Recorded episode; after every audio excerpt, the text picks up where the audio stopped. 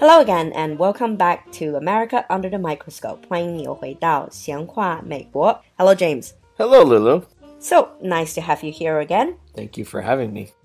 We talked about raising a child in America. We talked about K 12 education. So, in today's episode, let's take a look at American universities, which I think a lot of our listeners are very interested in. All right, let's jump in. So, first of all, most of our listeners definitely know this. In America, you don't go through things like Gaokao, you would apply for universities. That's right. So, in America, how it works is students in high school directly apply to the different universities they want to go to. Is there a maximum number of universities they're allowed to apply to? No, they can apply to as many as they want, although that would take a lot of time.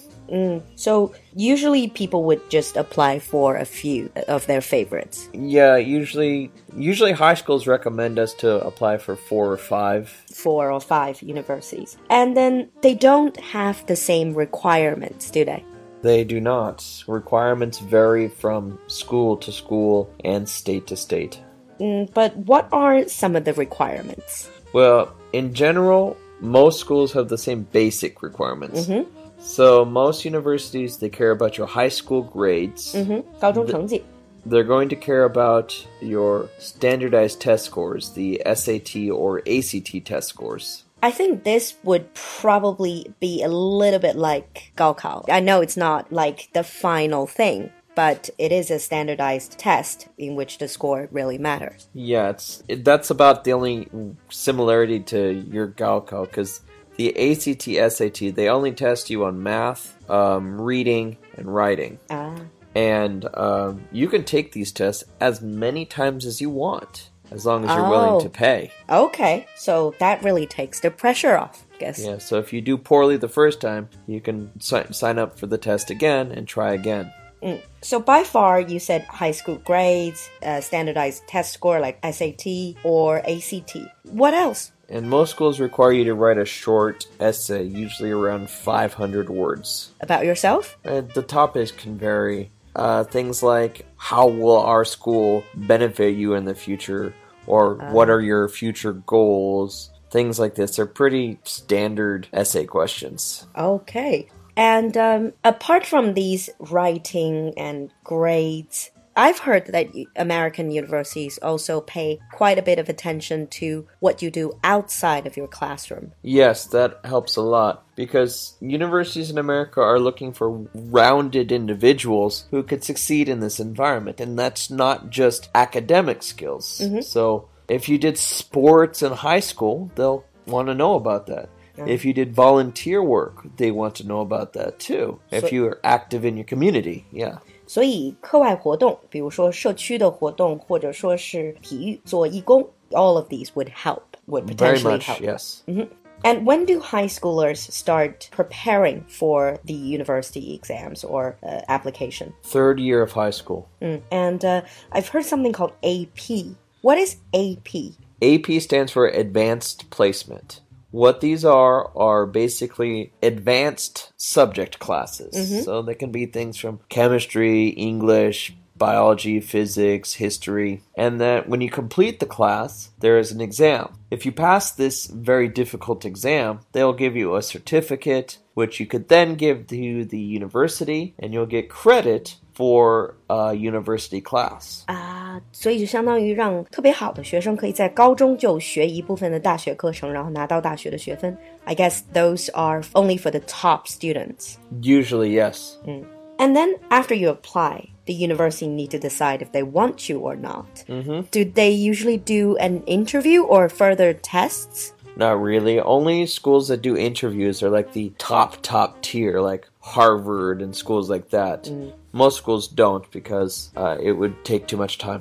顶尖高校是要 interview but normal universities generally don't. No. How would you know if you are accepted? The school will send you an official letter. In fact, the school will send you a letter whether they accept you or decline you. They tell you either way. They will say, We regret to inform you. Correct. Since you have so many choices, would your high school help you choose university or recommend universities to you? They might. Most high schools have advisors that help you do the application process, look into schools. They won't necessarily say which school is better, but they will help you with the paperwork, the applications, and things like that. Mm. And when do you choose your majors? For Chinese, we have to choose, okay, I go into chemistry. You choose your major in America your second year of university. So what do you do the first year? Mostly, you do what we call general required classes. Also, Oh, you it can be anything. Your major can be anything. Our majors are chosen by the students our second year after we talk to academic advisors at the university about what our goals are, and they help us organize our course plan to work towards becoming this major. And it's quite a bit more complicated than what is here in China.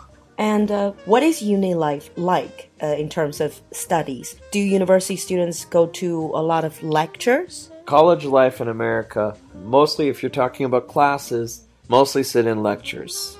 So you go there, you listen to your professor, you take notes. Professor assigns you reading a lot of it, and then you go home and read and review. How many hours of class in general? On average, most American students have 12 to 15 hours of class a week. That doesn't sound a lot. Class time isn't a lot. You're not in class a lot, but homework is what will get you. Oh, yeah, the reading. Right. So in America, we have a general rule for every one hour of class, Hmm. expect two hours of homework. This homework is mostly reading, writing. Your homework is mostly going to be reading and reviewing. Hmm. It's not going to be very many assignments, but that will actually depend on the subject. And I think one thing that people would be quite interested in is what if you fail a certain course? Do you get to take the exam again or No, you have So to take never? the whole course over. that's a lot of pressure. Yeah. And it's not simply just failing it. In a lot of cases, uh, in order to move on to the next level of course, you have to be above 70%. So 70% is not even the failing mark. That's still passing. But you have- Passing but just not high enough. just not high enough. 在美国是不可以挂科的，挂科就要重修。And I suppose you have to pay again. Well, you have to retake the class. It's probably going to delay your graduation. So that's about the schoolwork. What about living arrangement? Do university students generally live on campus? 会住校园里吗？ Usually, their first year, most universities require students to live in dormitories their first year. 很多学校第一年会要求住宿舍，and then second year they move out. It's their choice. Uh, you can live in dorms still, but many students choose to live off campus. So when they live in a dorm, do they get their food in the dorm as well? Well, when you pay for your dorm in America, you have to pay for a meal plan. Basically, that's a meal card with money loaded on it, so you can eat in the cafeteria. 啊，就跟我们的饭卡比较一样。